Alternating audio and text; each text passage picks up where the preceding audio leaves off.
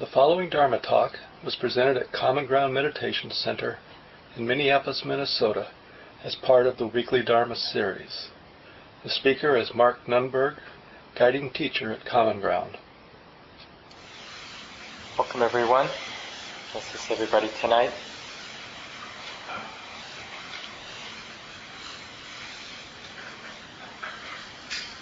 We're finishing up uh, a couple months where we've been looking at the structure of our sitting practice, and in particular, the last month looking at what's called samadhi, which usually gets translated as concentration, but maybe a better definition is the unification of mind.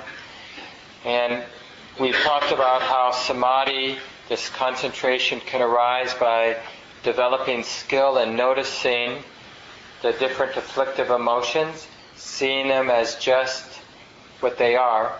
So instead of noticing the mind is judging and getting, in a sense, captivated, caught up in the judgment, we see well, judgment is just a pattern. It's just thinking that has this particular flavor of judging that is being known. So it's a, a kind of uh, stepping back, stepping out of the particular pattern and recognizing it's just a pattern, habitual pattern being known. And there's many facets of this skill, and we all need this skill. We need to be able to basically know the unwholesome inventory of our conditioning, our habit energy, and to be able to very quickly recognize, oh, it's just this pattern, like our top 10 list of ways we react to experience, and not to be confused by it. And so the Buddha talks about, you know, recognizing the hindrance, abandoning the hindrance, and then relating, being in the world in a way that prevents the arising of the hindrances, which have the flavor generally of greediness or aversion, which includes fear, and even things like boredom and impatience fall under aversion, doubt, restlessness, and dullness. So these are the five hindrances generally you can categorize any typical afflictive state of mind under one of these five categories. So if you memorize this list, then when you notice that it's not easy to be bright and relaxed, that beautiful balance we call samadhi, then you can just ask, well, what, what is it that's present that's disturbing the natural balance of alertness and relaxation? What's disturbing it? And you and you can name it, you know, as best you can. Oh, is it dullness in the mind? Is it restlessness? And is there doubt? That sort of circular, where we're not actually sinking into the moment because we're thinking about how we should set, settle into the moment. Or is it greediness, wanting something to, to happen, wanting things to be other than they are? Or aversion, thinking I have to get rid of this before I can be clear and relaxed? So we just look. Now, more recently, we've been talking about the other side of developing concentration, which is mostly just about knowing the map. Like, how is it that the mind collects itself into this beautiful balance? And you might be surprised, but this is a very powerful, effective way to, to develop beautiful, balanced states of mind, is basically just to remember how it's happened in the past. It's almost like the mind uh, understands this particular group. You know how it is, like, probably everybody in this room, we could remember a particular person we have a lot of resentment for, and very quickly, with some, you know, effort, develop a strong resentment in the mind, you know, and a lot of anger. And then all of a sudden, a lot of things would start making us angry. It maybe started by just this one particular memory, visualizing the person, remembering what they said or did to us. But pretty soon the person next to us is going to irritate us, and our body's going to start irritating us, and our thoughts about Monday is going to irritate us, right? The nice thing is we can do it with wholesome states too. We can create the same kind of groove we have toward resentment, towards self-judgment, you know, any of the common patterns in our mind we can create a positive groove because if we know how the mind can unfold toward peace, toward unification, toward clarity and calm. The mind will, in fact, this has an even more natural gravitational pull than the pull towards resentment. Now there is surprisingly, like why is it so easy to fall back into resentment or any of these afflictive states? Well, there is in a sense some gravitational pull. It's juicy. We feel alive. The, surprisingly, the pain of those afflictive emotions, afflictive mind states, the pain makes us feel alive. It's, con- it's a contracted state of mind. It's intense. It has intensity. And when our mind is dull, which it usually is, because it's basically exhausted by being pushed around, you know, by our attachments and just the way our mind relates to experience with attachment and fear and desire. So we're exhausted. So the only thing that feels significant is something that's intense, even if it's painful. So we gravitate towards these afflictive states. But we can cultivate the taste for a more sublime, refined state of mind. And actually, as I, as I was saying, there's a more natural gravitational pull toward these refined states. But the mind needs to know how to go there. So to, that's what I want to talk about tonight. In the last few weeks, I talked about the five jhanic factors, which is part of this map, where we're, we're recognizing, connecting, and sustaining, and the joy, and the contentment, and ease, and the stillness that arise as the energy of the mind collects itself in the present moment. So the basic cause for in a, in a, meditation practice for the mind coming into concentration, what we call right concentration. So concentration that's arising not because we're afraid, you know, like sometimes there's a lot of fear and we can get really concentrated. Or there's a lot of greed, like we really want we really want this person to like us. And you can get really focused on that or whatever. You know, you really want to pass the exam, you can get really focused. But the greed or the aversion that's supporting the concentration it's a different kind of concentration than what we're trying to develop in meditation.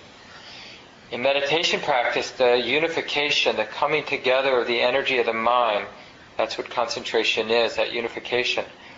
It's arising due to um, wholesome qualities, not unwholesome qualities. And as I mentioned, you can use the five jhanic factors of just connecting with something in the present moment, sustaining attention with the present moment, feeling the joy, noticing it, noticing the ease that comes out of feeling joy, feeling ease, uh, feeling joy, that pleasantness makes the heart relax. And then we can start noticing that relaxation in the heart, that happiness or ease in the heart. And that ease in the heart helps the mind experience stillness because when the mind is feeling that ease, it stops the doing. It doesn't need to do. This is what I want. So there's a stillness, and we can notice the stillness. These are the five qualities that map out wholesome concentration. But I want to step back tonight and talk maybe even more generally about the flavor of unification and how in more ordinary experiences in daily life we can begin to understand that those natural moments of unification because they happen a lot they happen in play you know when you're doing something you like to do the mind tends to collect itself just like when we're doing something we don't like to do the mind tends to go all over the place either it's it's complaining about what it's doing, or we somehow think, well, I shouldn't be here because this is unpleasant. And I'll fantasize about this, or I'll do this with my mind. We put the headphones on, or we call somebody on the cell phone, anywhere but be here. So, one of the first um, lessons. Like if we want to understand, be a good student of samadhi, this beautiful balance of mind, we have to develop an appreciation for what the mind finds pleasant. A kind of pleasantness that doesn't, isn't harmful to ourselves or others. And there are, there are a lot of things that the mind naturally finds pleasant. And what we want to do as a good student is we want to notice the effect when the mind is experiencing something pleasant. So you're sitting at home and your favorite song comes on the radio. Now, it, just notice the in the first few seconds of hearing that song, just notice how the mind lets go of the world. Literally, the future and the past disappear. The person who has problems temporarily disappears because because we like the song, the mind in a sense gathers around the hearing, the experience of hearing. It's pleasant, so in a sense all of the energy of the mind draws close. That's what it does. That's what the mind does with pleasant experience.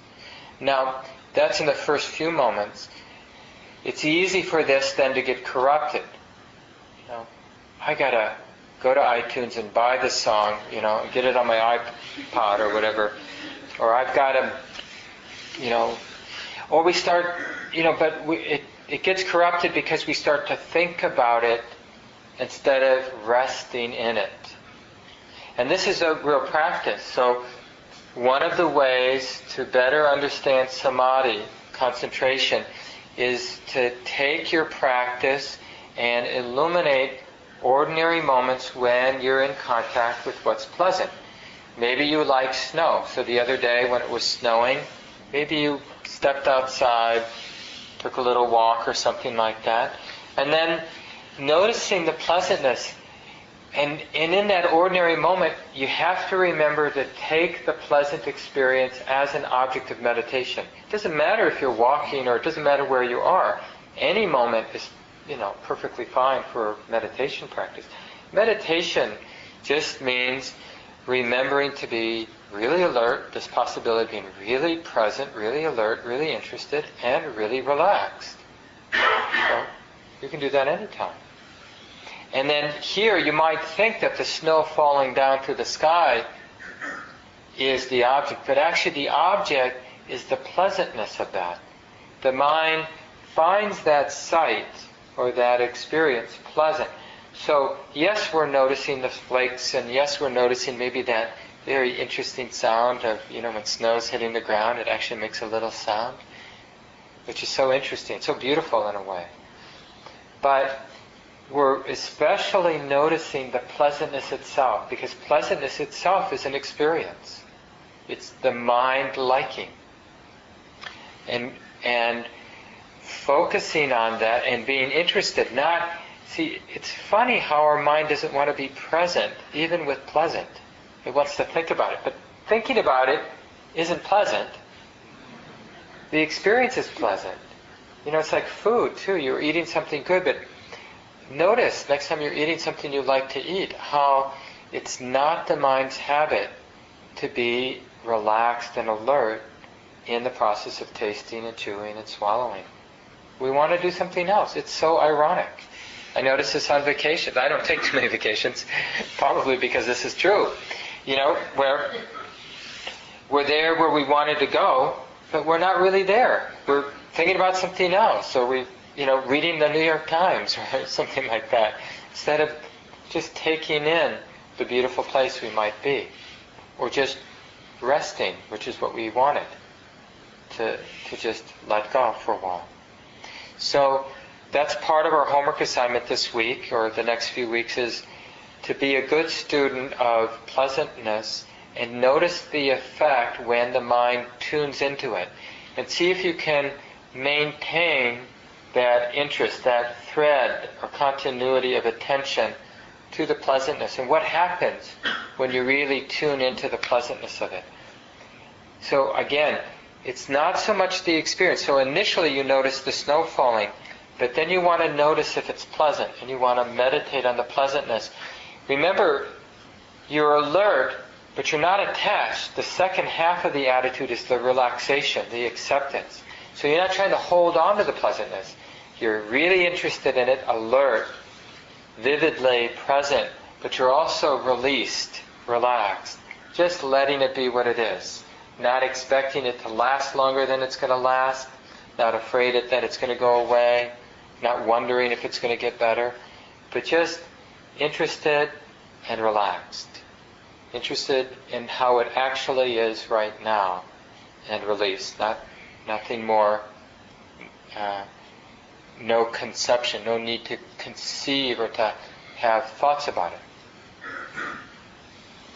So that's, that's one way you can practice. It'll be nice both tonight and then next week to report back, like what you learned in terms of pleasantness and how it affects your mind and how it relates when you've noticed the mind coming into samadhi in your meditation practice. Because you'll see the same thing happens. The mind connects and it sustains with the breath, let's say, connecting, sustaining that simple attention with the breath, and joy begins to arise.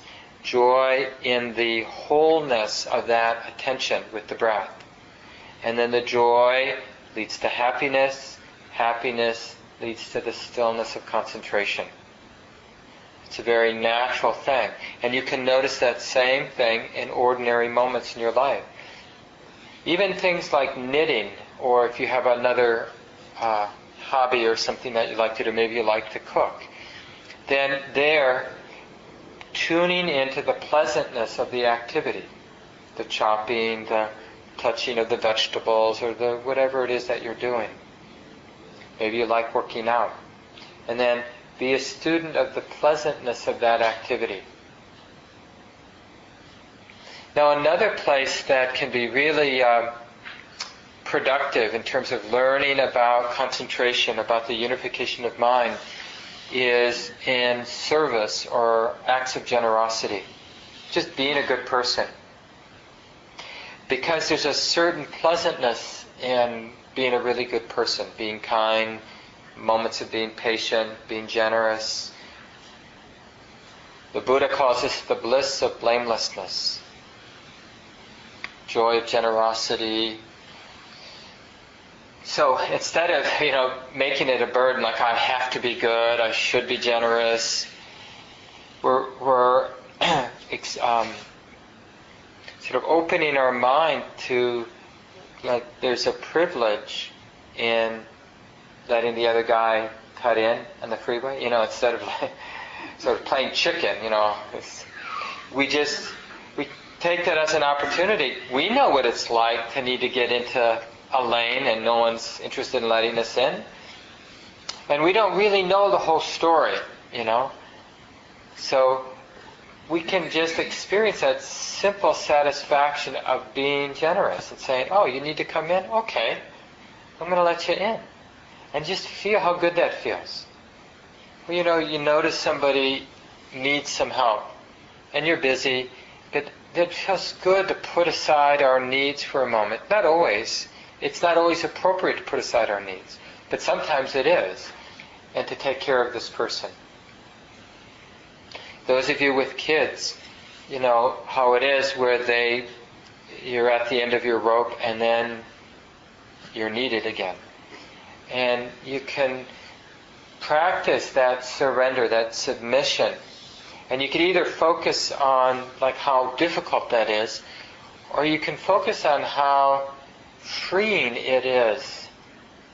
And it's a kind of samadhi, because this, of course, assumes that what you're doing is wholesome. So that's the basic assumption. When the mind does something wholesome, by definition, because it is wholesome, the activity itself feels good. It doesn't mean there won't be other habit energies that are resisting it, but part of the mind understands that this is good, and there is a, direct pleasantness with that. So, look at the places in your life where there's some service, where you're taking care of the world, taking care of somebody or even taking care of yourselves, and notice the joy that arises. And there's a beautiful story from the discourses about this. One of the most famous female characters from the time of the Buddha was a laywoman named Visakha, and um, she was really into she had already uh, realized what's called the first stage of awakening. There are four stages of awakening. Uh, the fourth being like full awakening, which means the mind has uprooted the tendency to be greedy and aversive and confused. And the first stage means you've uprooted some of those tendencies, but not all of them.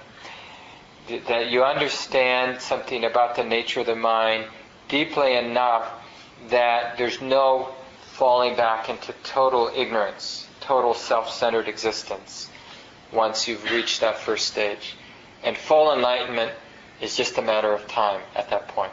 That's sort of the, the basic definition. But anyway, so she was a pretty wise person. And really generous and had some wealth, so she could uh, really take care of a lot of the monks and nuns. And she asked the Buddha for eight boons, eight favors. And the Buddha says, well, the enlightened ones, they don't give favors. We're beyond sort of this business relationship, this spiritual business relationship. Like, you're devoted to me, and then I give you boons, I give you favors. And she says, no, no, no, these are really good things. I'm not going to ask for like psychic powers or wealth or. And, and the Buddha says, okay, what are you interested in? And she says, I'd like to provide robes to the monks and nuns during the rainy season, an extra set, because uh, I've been noticing, people have been telling me that the monks have been taking off their robes when it's raining hard in order to keep them dry, and people are going to mistake them for the wandering naked ascetics, and we don't want that happening. So that was the first. And then she said, I want to be able to provide food for the arriving monks, because the monks and nuns were wanderers, so they often have to walk a long distance, and then they might arrive, they can't eat past noon.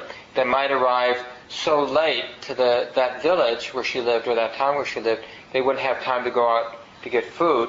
So she wanted to be have special permission to provide the food for the monks and nuns who were arriving to town late in the morning.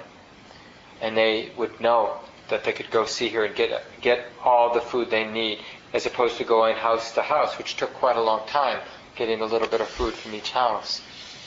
And then she asked for the favor of being able to uh, feed the monks who are setting off, because if they're going to walk to another town, they might arrive there too late to collect their food for the day, because monks and nuns couldn't store food overnight. Still can't. That's the traditional rules. That, and that way they're locked into a symbiotic re- relationship with the lay people, because they can't be independent. That was the idea that the monks and nuns would have to be dependent on the lay people for their daily food. And then she asked to be able to provide monks uh, who are sick or nuns who are sick food, because obviously they wouldn't be able to go out. And not only that, but to provide food for their caretakers, so that person would have to go into the town to get food for the day. And then the nuns, when they're bathing, uh, she didn't want them to have to take off their robes because it causes problems. And she wanted to be able to provide a little cloth for them to wear when they're in the river bathing.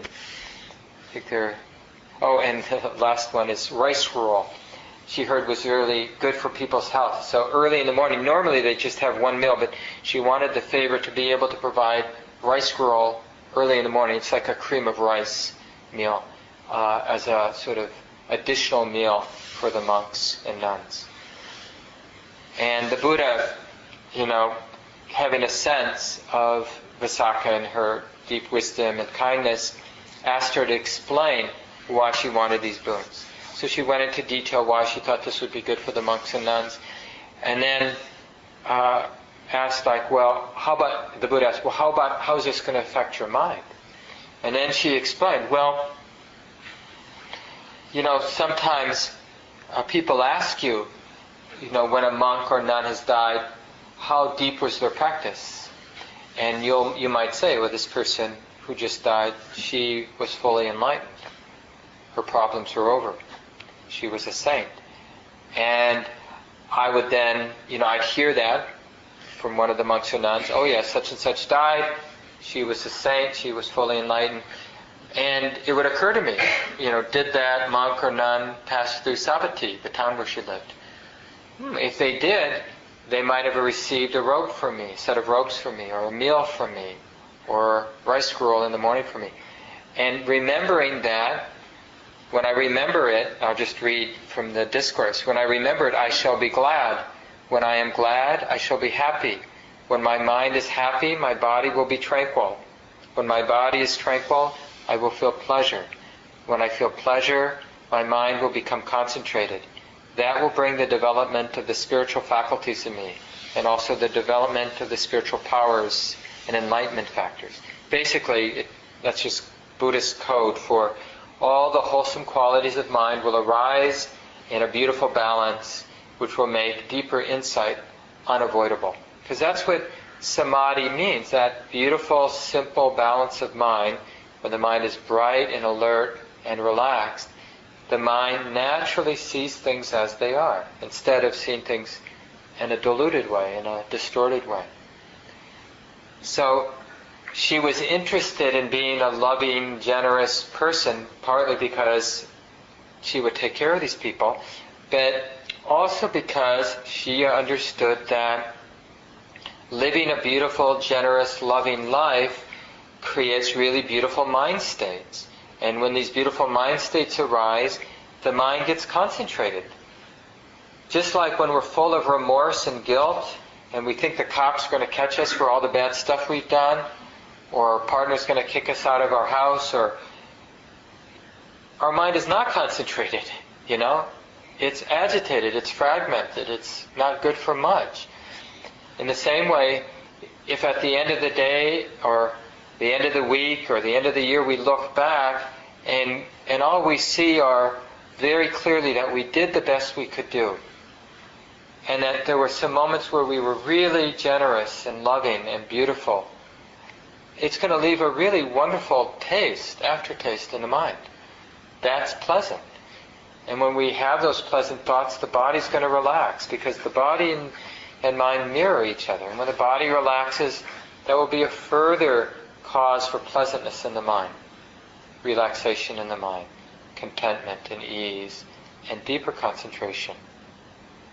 So this is another way to develop concentration or your understanding of concentration is to notice when you're living a beautiful ethical life, a generous life, when you're being patient and forgiving and kind, and notice the effect on the mind, not only in that moment, but then when you remember it, like at the end of the day, this is a great way to go to bed. Sit up for a moment in your bed before you go to sleep and just remember all of the beautiful things you did.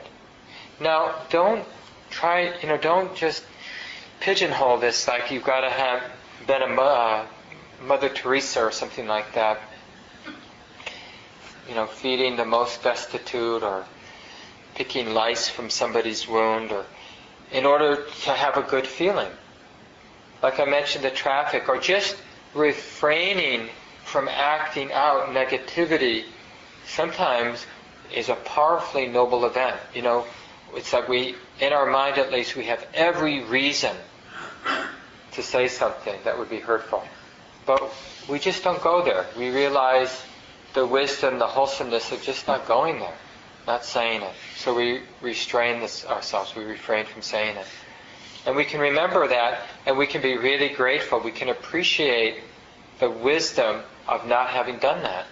So it's not just positive acts, but it's also the refraining from negative acts. So that's a that's a second cause for concentration, this um, wholesomeness. Another is just this, uh, I guess you could call it a kind of commitment, a fullness of commitment to any activity.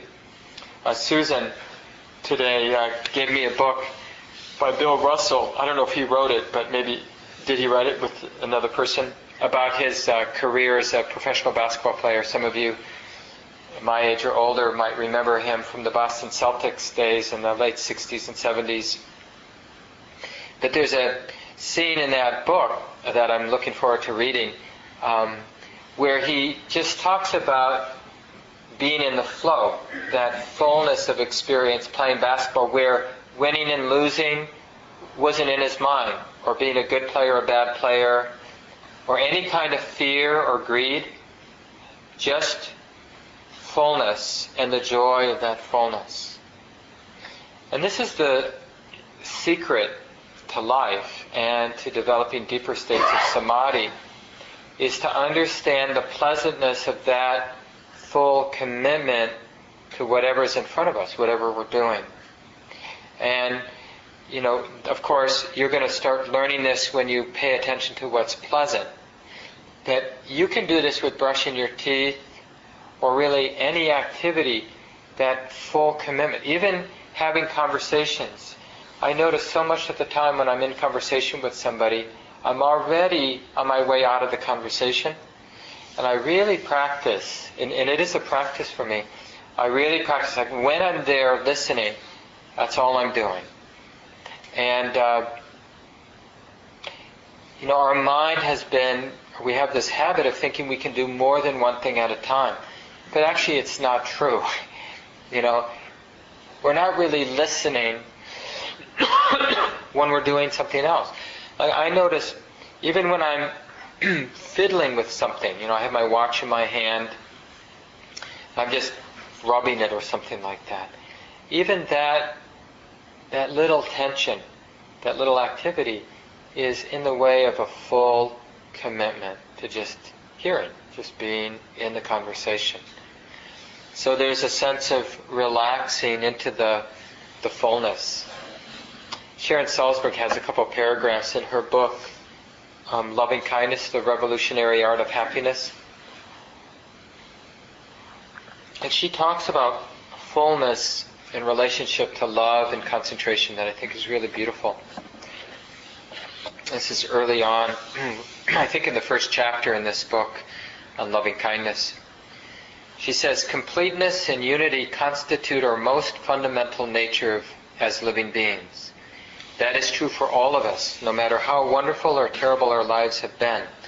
No matter how many traumas or scars we carry from the past, no matter what we've gone through or what we're suffering now, our intrinsic wholeness is always present and we can recognize it.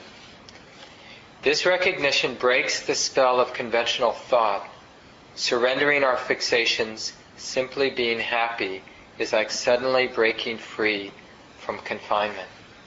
So, what I think she's pointing to here is because of all of our wounds from the past, all of the pain we've experienced emotional pain, physical pain, existential pain there's a, a restlessness in our bodies and mind that, that keeps the mind, in a sense, bouncing around like a hungry animal. Like if sometimes when you watch a wild animal, they can you can see this sort of hungry nature, restless nature, looking for food, looking out for danger.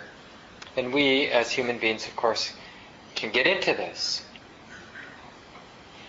So when we commit ourselves to something, we're going beyond that restlessness. In a way, we're putting it aside for a while. We're saying that, you know, even something as simple as raking, you know, we're saying that even though there may be global warming and the earth only has 100 years left, or maybe my, you know, my partnership is in dire straits, or maybe I have cancer and I don't realize it yet, or I won't have enough money for retirement. So there's all those things that could fragment our mind in that moment. But in this moment, I'm going to just rake. I'm going to really be in this experience of raking. And that's what she means by breaking the spell of conventional thought. We're surrendering our top 10 fixations, obsessions. We're putting them aside and we're saying, right now, just this. And she goes on, the mind becomes radiant. I'm skipping about here. The mind becomes radiant, luminous in unification, open with nothing held back, nothing to add, not fragmented, no more divisions. Great fullness of being, which we experience as happiness, can also be described as love. To be undivided and unfragmented, to be completely present, is to love. To pay attention is to love. Now, this is something we can explore, of course, in our meditation, but all through the day. Is that really true? Is there a way we're paying attention in this balanced way is a kind of wholesome love, pure love, universal love. So just to open our mind that showing up itself is the most authentic, natural act of love. So we can practice with our partners. You know, instead of telling them we love them, we'll always love them. This is practice showing up. You know, how do we show up to our cat? How do we show up at common ground? How do we show up for ourselves? You know, in terms of caring for ourselves. So when we're cooking, you know, really showing up. What is this about? Well, it's about caretaking. I'm taking care of the body. I'm sensitive. You know, showing up means we're listening. Like, what does the body need to eat? What would be good? What would be healing and wholesome for the body? How much? What kind of food? With what attitude should I eat this food? When have we given our body that much attention? That kind of pure, wholehearted attention. It is so satisfying. Just like when a friend, you know, comes and puts their hands on our shoulders and they're really there. It's just, it's healing. Just that conscious touch is healing. And I'll notice somebody puts their hand on my shoulders and they get distracted and they're, they're not really there. It feels differently. And so this is an act of love and we can, we can really cultivate this way of showing up. Let me read a little bit more from this chapter in Sharon Salzberg's book. This is the truth we contact when we meditate, a sense of unity beyond suffering. It is always present. We merely need to abide, I'm sorry, we, we, near, we merely need to be able to access it, to access it. Knowing this truth through direct experience, we enjoy a profound change in our sense of ourselves of the world, and of life itself. We can also call unity health. The very word health means whole. Our deepest health, beyond even life and death, lies in our inherent completeness, integration, and connectedness. And of course, the point of this is this is something we can actually practice. We can practice being whole with whatever we're doing. I notice this in terms of being sick or sleepy at night when I've had a long day. Like, how do you, how do we wholly own, how do we show up to being exhausted? To really let the system crash, you know, to create the, the landing. You know, we know, okay, I've got about three minutes left. And just to clear the way so we we're showing this is the truth. Because I notice I can ignore that truth. I can turn on the computer, I can read the news, and I can obscure the fact that I'm completely exhausted. And what this body mind really wants to do is go to zero. And I can whip up, you know, through sources of entertainment or conversation, or even movement, you know, doing something. I can whip up using frenetic energy. But it's not it's not it's not showing up because if we show up it's like there's a basic intelligence there when we show up. We know what needs to be done. So that's another way to learn about samadhi. So we have um, just the study of pleasantness we have the joy of being kind and generous and living an ethical life as a source of pleasantness that bliss of blamelessness that leads to samadhi. We have the quality of fullness, which is a lot like love showing up. And this showing up, you know, it doesn't it doesn't matter if what we're showing up is somehow broken or imperfect. Because what makes it whole is the way we show up. It's not like it's not like uh, you know the activity is perfect. We go for a walk, we practice showing up, but you know, the weather isn't the way we like it, or the leaves are already down, or but we what makes something beautiful and healing is much more about the attitude through which we're understanding or relating to the experience than the actual experience itself. It's the attitude, it's the mind that's knowing the experience that makes the experience beautiful.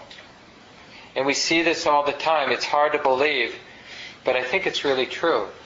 And this, you know, this particular practice of wholeness or showing up fully will really teach us that.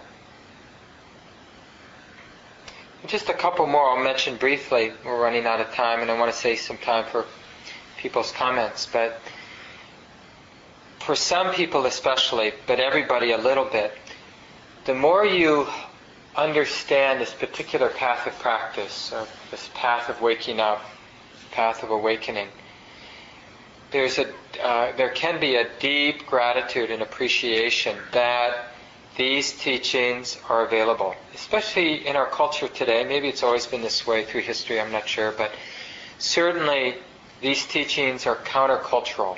You know, mostly what our culture reminds us and reinforces is the path of distraction and entertainment and denial.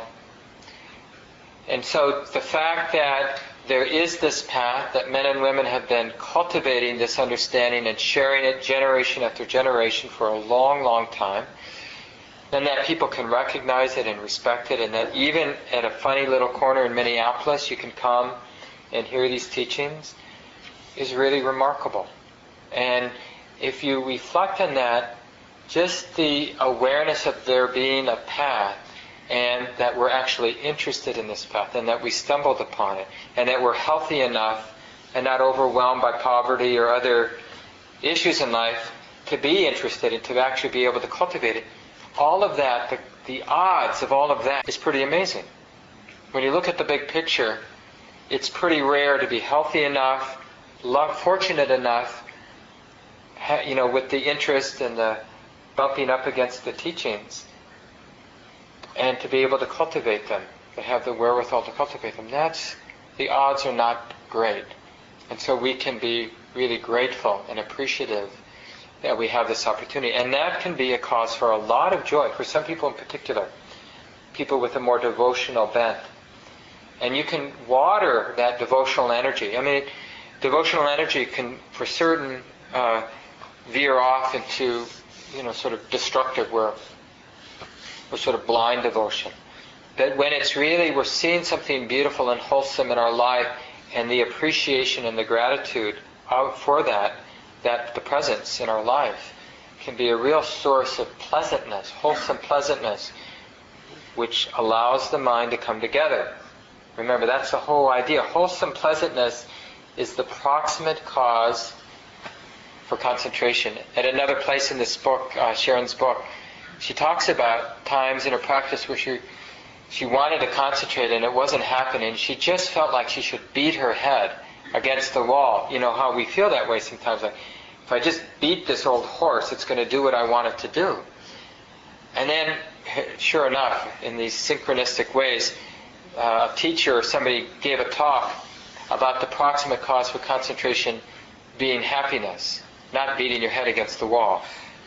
And we have to remember that if we really want the mind to come together in this beautiful balanced state that we always read about happening to other saints and wise people, we have to realize it happens naturally when we're experiencing wholesome pleasantness.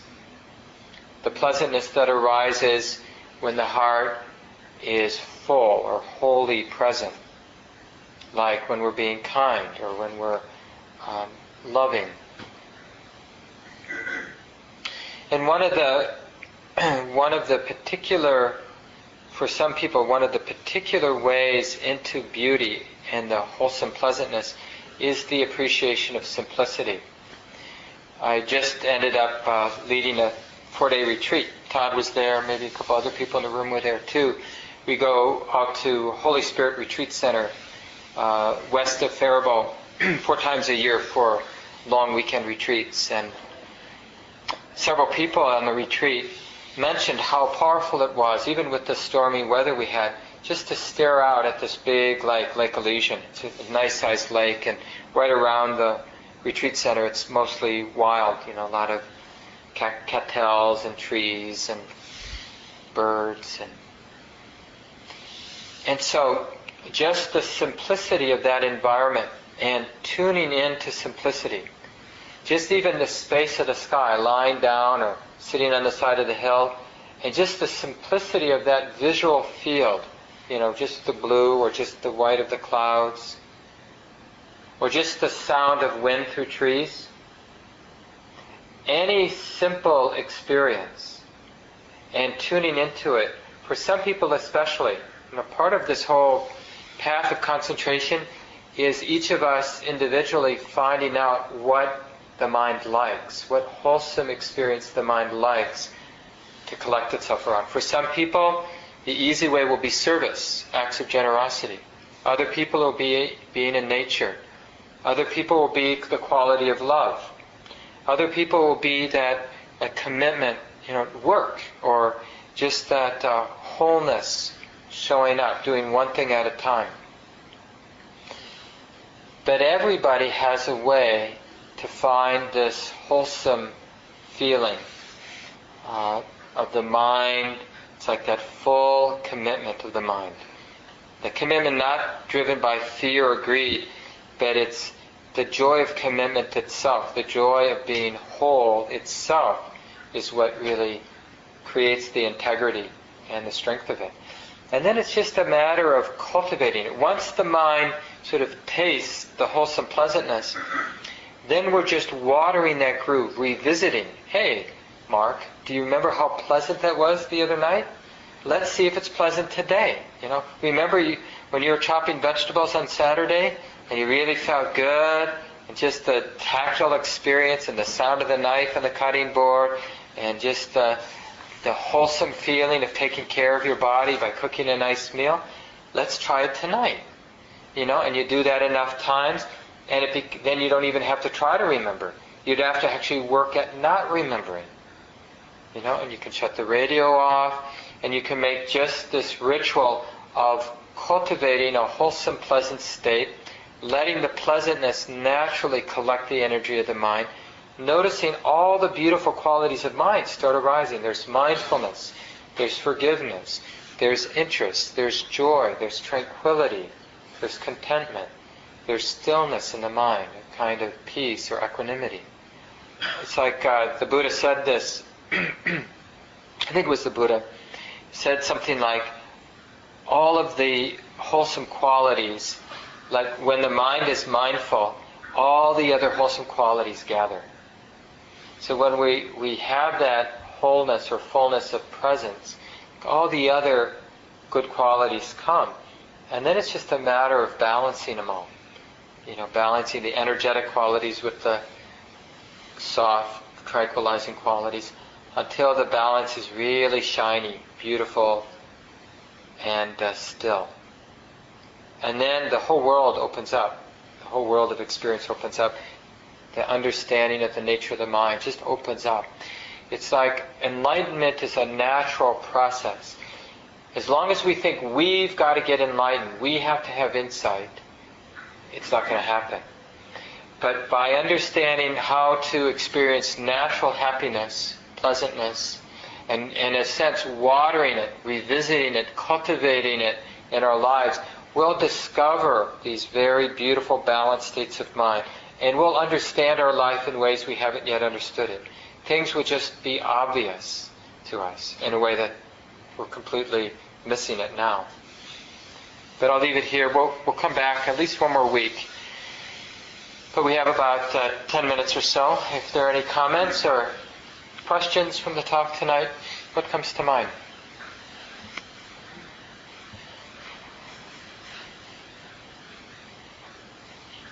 Yeah, say your name again. Hi, Jan. Jan. Um,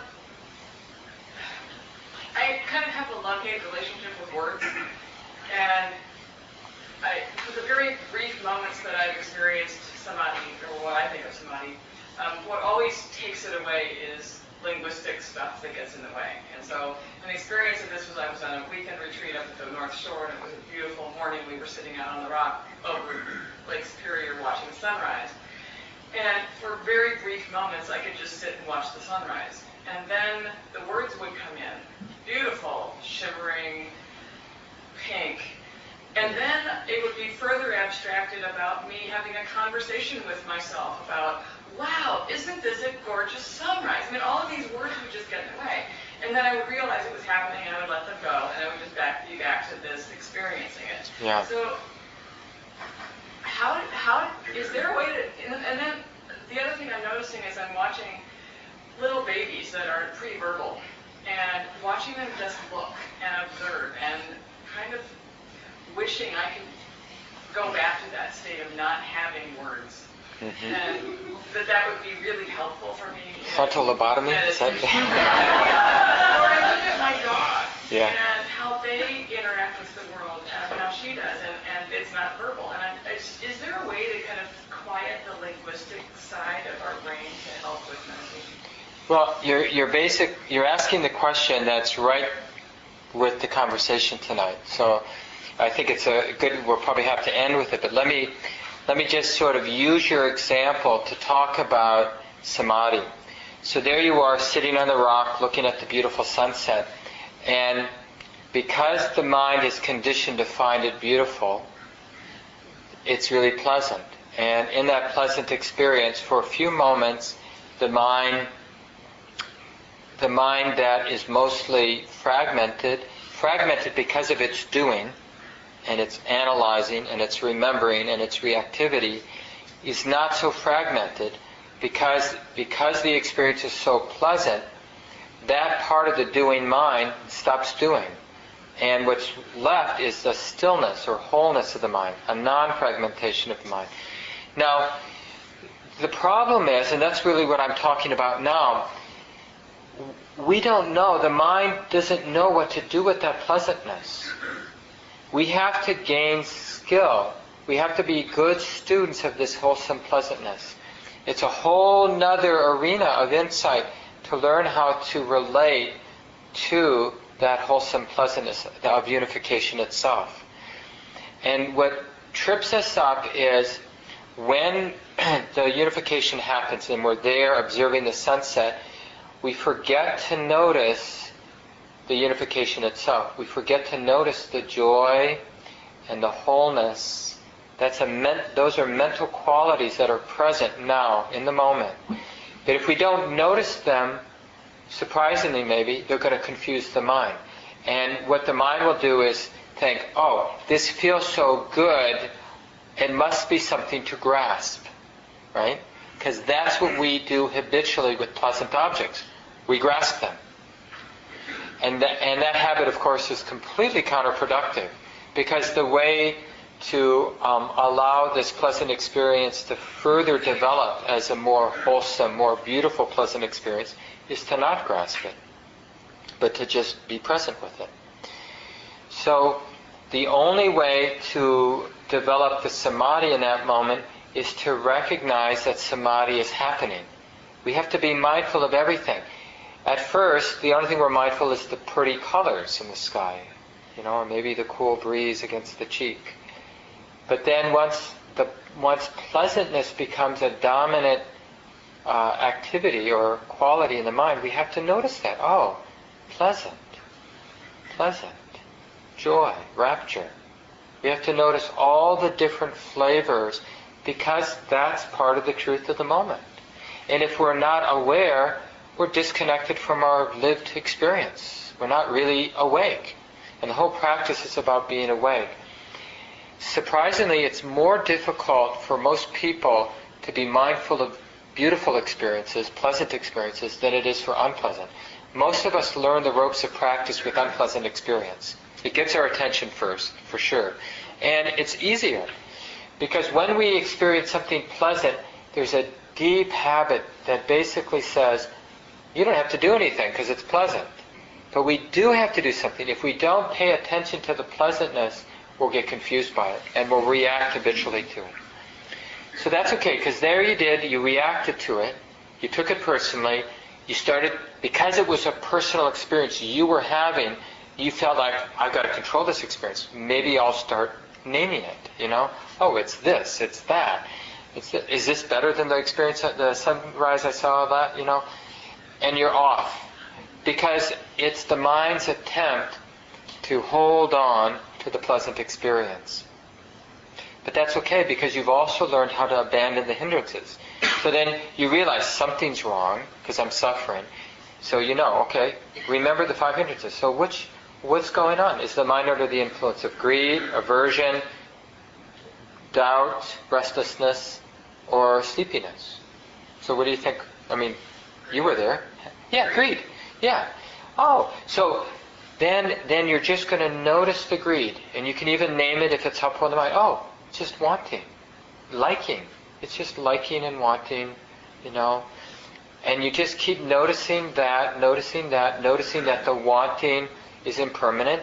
And when you see that it's impermanent and that it's afflictive, you won't recreate it in, in one moment. You know, it's there, it's there, and then all of a sudden the mind's not recreating the greed, and you're right back.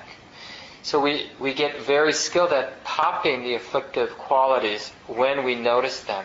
And then we get another opportunity to notice the sunrise, to notice the pleasantness of it, and to not be confused by the joy and the pleasantness and the happiness and the stillness and all the wholesome qualities that begin to develop when the mind isn't getting distracted because it likes this and it's just using the pleasantness of this to come into unification or to samadhi. And then we lose it again because as the, the joy, as the happiness gets even more profound, it will be beyond our skill level. And we'll start taking personally again. And then we'll start thinking about it and then worried that we're going to lose it. And there we do, oh, I knew I was going to lose it, you know. And then lamenting and blaming and feeling I'll never get this right. And then we'll realize, oh, it must be a hindrance because I'm suffering. And we'll look and we'll see, oh, I'm hating myself. That's aversion. Oh, it's just aversion. You know, and we look at it, and eventually aversion falls away, and then we are again. The sunrise is still happening. you know, and so we're playing with both. You know, when it's pleasant, we're learning not to be confused by it, not to stop practicing just because it's really pleasant, but to stay interested. We tend just to relax when it's pleasant. And it's just like, and when it's uh, difficult, it, we tend to be alert, but not relaxed. But we need both of those qualities both times. When it's aversive or unpleasant, we need both the interest and the trust and relaxation.